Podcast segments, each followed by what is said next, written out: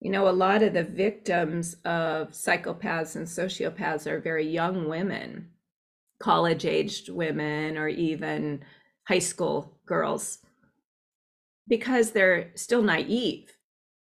You know, it's not necessarily that they're the most attractive to a sociopath or a psychopath. It's they're the most naive. And when we're naive, we send out signals that we are vulnerable. The older women become, the more experience they have and the less naive they are. And they also may, not always, but develop more confidence. So it is it's said that if you want to avoid being a target, to walk tall, keep your shoulders back, look people in the eye. Don't put your head down and not look at people, but look people in the eye. Let them know, hey, I see you. Walk strong. You give the appearance that you're not vulnerable and you're not a good target, that you're going to fight back. And they don't want people that are going to fight back. They want the vulnerable, innocent people that are not going to give them a hard time. So, the more you develop your confidence, the more you can practice. You know, the shoulder thing, put your shoulders up, back, and down. Always work with keeping your shoulders back and your head high because that's a sign of confidence that that sends out a message don't mess with me and that's what you need to do but also listen. If your intuition says you know you should cross the street and walk on the other side of the street when you see somebody approaching by all means cross the street. And by all means do what you need to do to protect yourself. Nowadays They've got all kinds of protection devices. They've got um, stun guns and mace and uh, noisemakers and things like that that will um, buy you some time if you are approached by somebody, whether it's a thief or a rapist or a kidnapper, whatever it is, you know, that can buy you some time to get out of there. but most of us i mean the majority of us don't don't really encounter that kind of a thing it's more that we encounter the narcissist. And i want to get back to the evil for a minute. I started to talk about that and then i went off um, in another direction. That evil spelled backwards is live l-i-v-e now, if you look at that, evil is actually lacking in life force. So when we see an image of evil, it might be like a skull and crossbones, which is symbolic of death, which is symbolic of the opposite of life. And life and love are synonymous, they go together. When we are filled with the life force, we are connected also with our bodies and with the love that comes from the source of life. But when you are lacking, when you are shut down, closed off, or completely disconnected from that life force, you are more in alignment with death than life. And so you bring that death energy with you into your relationships. And that's what happens with narcissists is they they don't really have access to the life force within them, which means they also don't have access to the love. So they have to get it from others and they become vampires. They become predators. They become parasites looking for a host. And you become the host. You become the person who is feeding that narcissist with your life force energy, with your love. And what happens is when we become a food source for another, we're not getting anything back. We're feeding and feeding and feeding and giving and giving and giving. And we're not getting anything back. So, what happens when you don't give anything back is you become depleted, you become drained, you lose your energy, you lose your life force, and then you become disconnected. And this is really important to understand.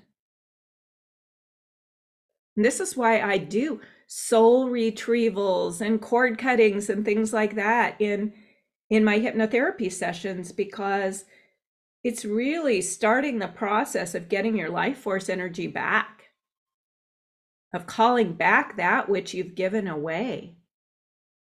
And and the narcissistic person actually uses your energy to get the next relationship when I first learned about narcissism, I was a young woman who was dating a man for quite a long time. I was living with him. And it was a really rough relationship for me. I was really deteriorating uh, physically, too. I was having all kinds of physical issues and emotional issues. I was really um, struggling with my emotional reality. I was struggling with darkness and I would turn to him for support, and he would offer no support whatsoever. And I just continued to um, kind of waste away, really, until I finally listened to my inner voice that said, if you don't get out of here, you're going to die. You're going to die here. And so I got out. I mean, I got out in a day. When I heard that voice, it's like, you got to get out of here now. So I packed up I I also called a friend that I hadn't talked to in a year, but my inner wisdom said, call Jim. So I called Jim and he asked, How are you doing? And I said, Not good. I need a place to stay. And I don't know why I said that to him. I hadn't talked to him in a year. And he said, Oh, I just happen to have a place for you. He says you can move in today. And he told me about it. He told me um, where to get the key. I packed up my stuff and i left just like that. After living with this man for three years.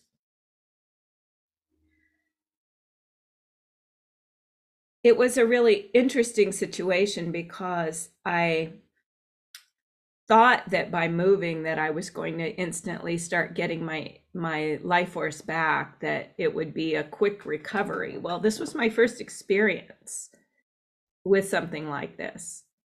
And I actually got worse. I actually continued to deteriorate and I was an, emotional wreck. And part of it was I think I had a belief that if I left that he might come around that he might care enough to do something different, that he might show that he cared about me. But he didn't. He just immediately went on to somebody else. Like, like those three years meant nothing.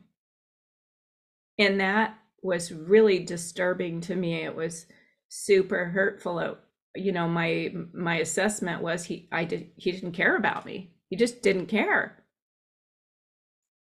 And although I knew that on some level, it really became clear to me when I left. And it was very painful. It was heartbreaking. It was soul depleting. And I had to go through this whole process. Well, I didn't seem to be recovering very quickly. I went to several doctors and psychologists, and they weren't very helpful. I got put on antidepressants. I got diagnosed with PTSD and I still was not recovering. I wasn't eating or sleeping, so they put me on antidepressants hoping it would help me to sleep or eat. And it did a little bit, but you know, after 3 I think 3 months on antidepressants, it was like I can't be on these things anymore, so I quit taking them. And still was not getting better.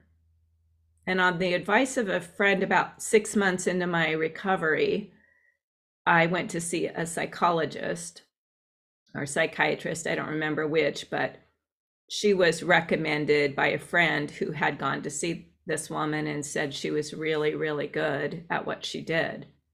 So I went to see her, and by that time, I was convinced there was something seriously wrong with me, that I had some kind of psychological disorder or mental illness, and that I wanted a diagnosis so I could do something about it. So I took the battery of tests. I, I told her I thought that I had something wrong with me and I needed to be tested. And she she um, gave me a lot of testing to take prior to our session. So she had gone over all the tests and then spent some time questioning me, asking questions. And after a period of time, she looked up from her glasses and she said, Well, he's a narcissist. Because I told her I wasn't wasn't recovering from this relationship. And I didn't know what a narcissist was at that time. And I said, Well, what's a narcissist? And she said, Well, it's someone who deep down inside feels like the lowliest worm on the planet. And they need people to pump them up to make them feel bigger. And so you are like a tire pump, and he's like a flat tire. And you're always pumping him up and keeping him inflated. And that was my first that was my first introduction to narcissism. And she also told me the mythological story of the man named Narcissus who fell in love with his own reflection and rejected the advances of Echo, the forest nymph who was in love with Narcissus but could not speak. She could only echo what he would say. And there's a whole psychology and mythology around this, but just to keep it short, Narcissus fell in love with his own reflection in a pool of water and he remained there at the edge of the pool, gazing lovingly into his own reflection. There are two stories. Is one is that he died there, and the flower, the narcissus, grew where he died, and the other story is that he fell into the pool of water and drowned, and a flower grew there at the shore of where he drowned. Either way, he was very self-absorbed and not able to love anyone else, only his own reflection. So his reflection is basically what is reflected back to him. And it needs to be a loving reflection. It needs to be a positive and loving reflection, which explains why when we get mad at a narcissist because they're they don't seem to care about us or they're ignoring us or they're doing things like cheating or whatever and we rebel against that and say, hey, this is not cool. I don't like this. We're not giving them a positive reflection. And that's where they're likely to turn away from us and go find somebody who will. So it's like we're the pool of water reflecting back to them a loving image in the beginning, right? Where we just think they're awesome. So we are showing them a positive mirror in the beginning and they can fall in love with that mirror that reflection of themselves that they're falling for. We think they're falling in love with us but no they're falling in love with what we are reflecting back to them. That positive reflection of them. And when we get angry or we're not we're not reflecting positively to them they will leave and go find somebody who will who who worship the ground they walk on who are in love with them or who see them in a positive light. So that's why narcissists will always only surround themselves with people who see them in a positive light. And it's not that that's a bad thing. I think we all do that to a certain degree.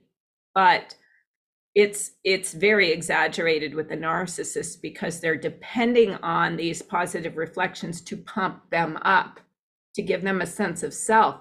They're not getting that sense of self from within.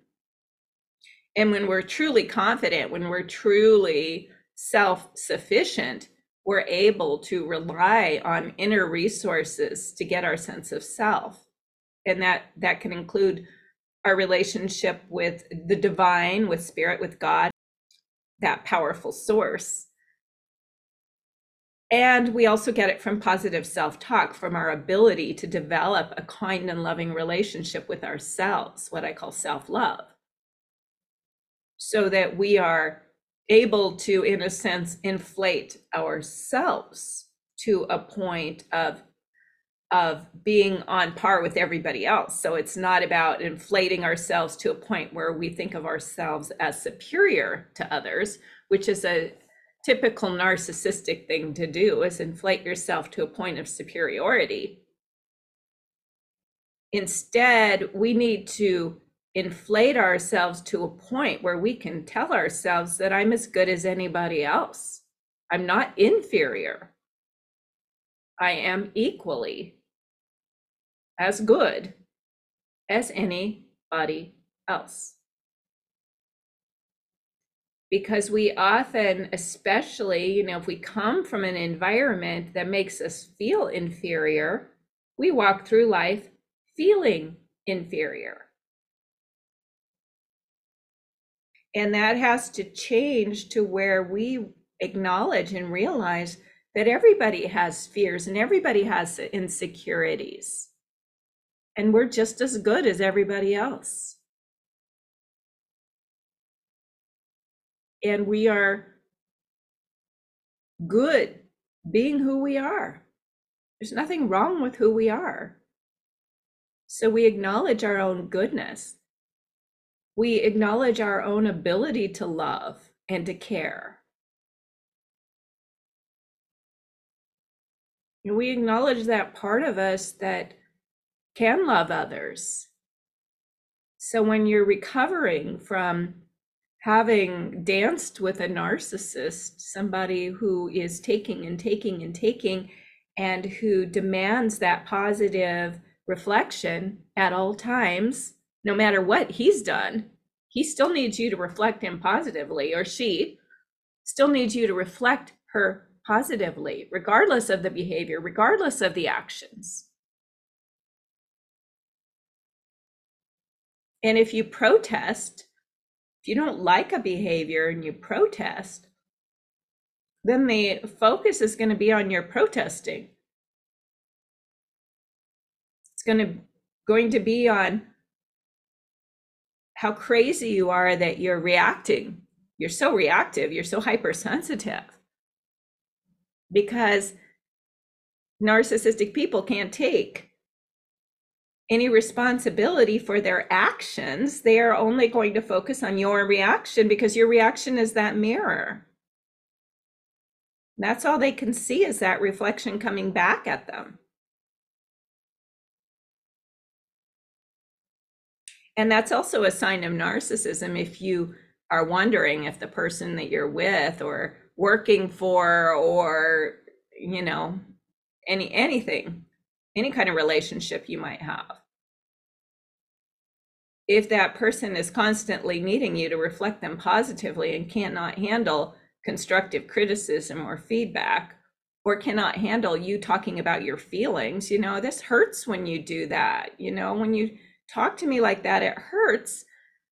And they become incensed and start talking to you negatively or say that you're oversensitive or they didn't do anything to hurt you. What are you talking about? You know, that is a sign of narcissism.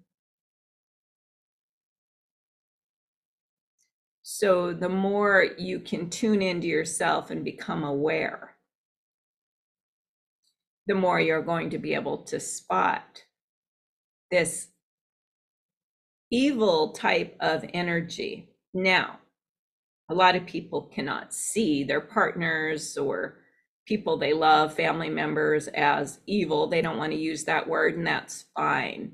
I'm using evil in the context of lack of life force, which causes a death energy, which causes an inner, which creates an energy that vampires other people that needs to feed on other people's emotional energy. So whether you know you might have heard that narcissists it doesn't matter whether whether they're getting positive energy or negative energy from you it's still energy. They're still extracting life force from you. So you are still giving them that oxygen that inflates their tire. And that's what we have to stop doing. That's why we go no contact with narcissistic people. That's why we gray rock. The word gray rock really means no emotional energy. You do not give any of your emotional energy to that person. So if you have to co parent with them or work with them or anything like that, and you still have to be around them, you just don't give them any of your emotional energy, period. You show them no signs of emotion. Even if you're feeling something, you do not show them because that's giving them that energy. And the best way to extract ourselves from a relationship with a narcissist is to quit feeding them, to quit being a, a host for that parasitic energy. Stop allowing them to feed from our energy. It seems like every day I learn something more. I've been doing this work. Well, you know, I started in my research when I was a teenager. And so I have been doing this work for a very long time. It's been developing. And I'm yet to be a master. I'm still challenged at times. We all are. And we can't get down on ourselves if we have allowed a narcissist into our lives because remember, they're very well masked. We don't often see it until it comes in the door, until we become aware that we're losing our energy or our vitality. And that's the time that we have to say no that we have to walk away. So don't fault yourself if you miss the signs right away, but just become better at recognizing those signs. Become better at loving yourself.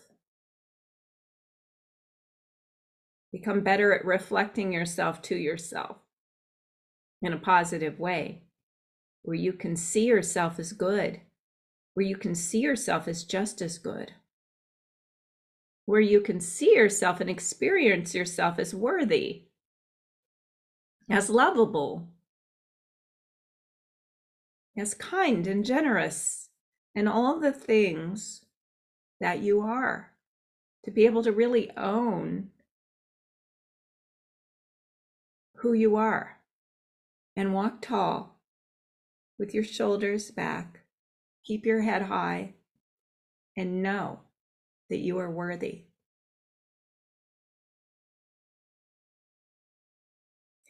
So, thank you for taking this journey with me today. I hope that you found it helpful.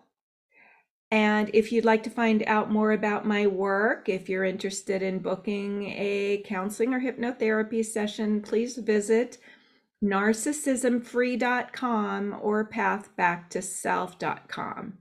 Again, thanks so much for being here, and I'll see you in the next podcast. Have a great day.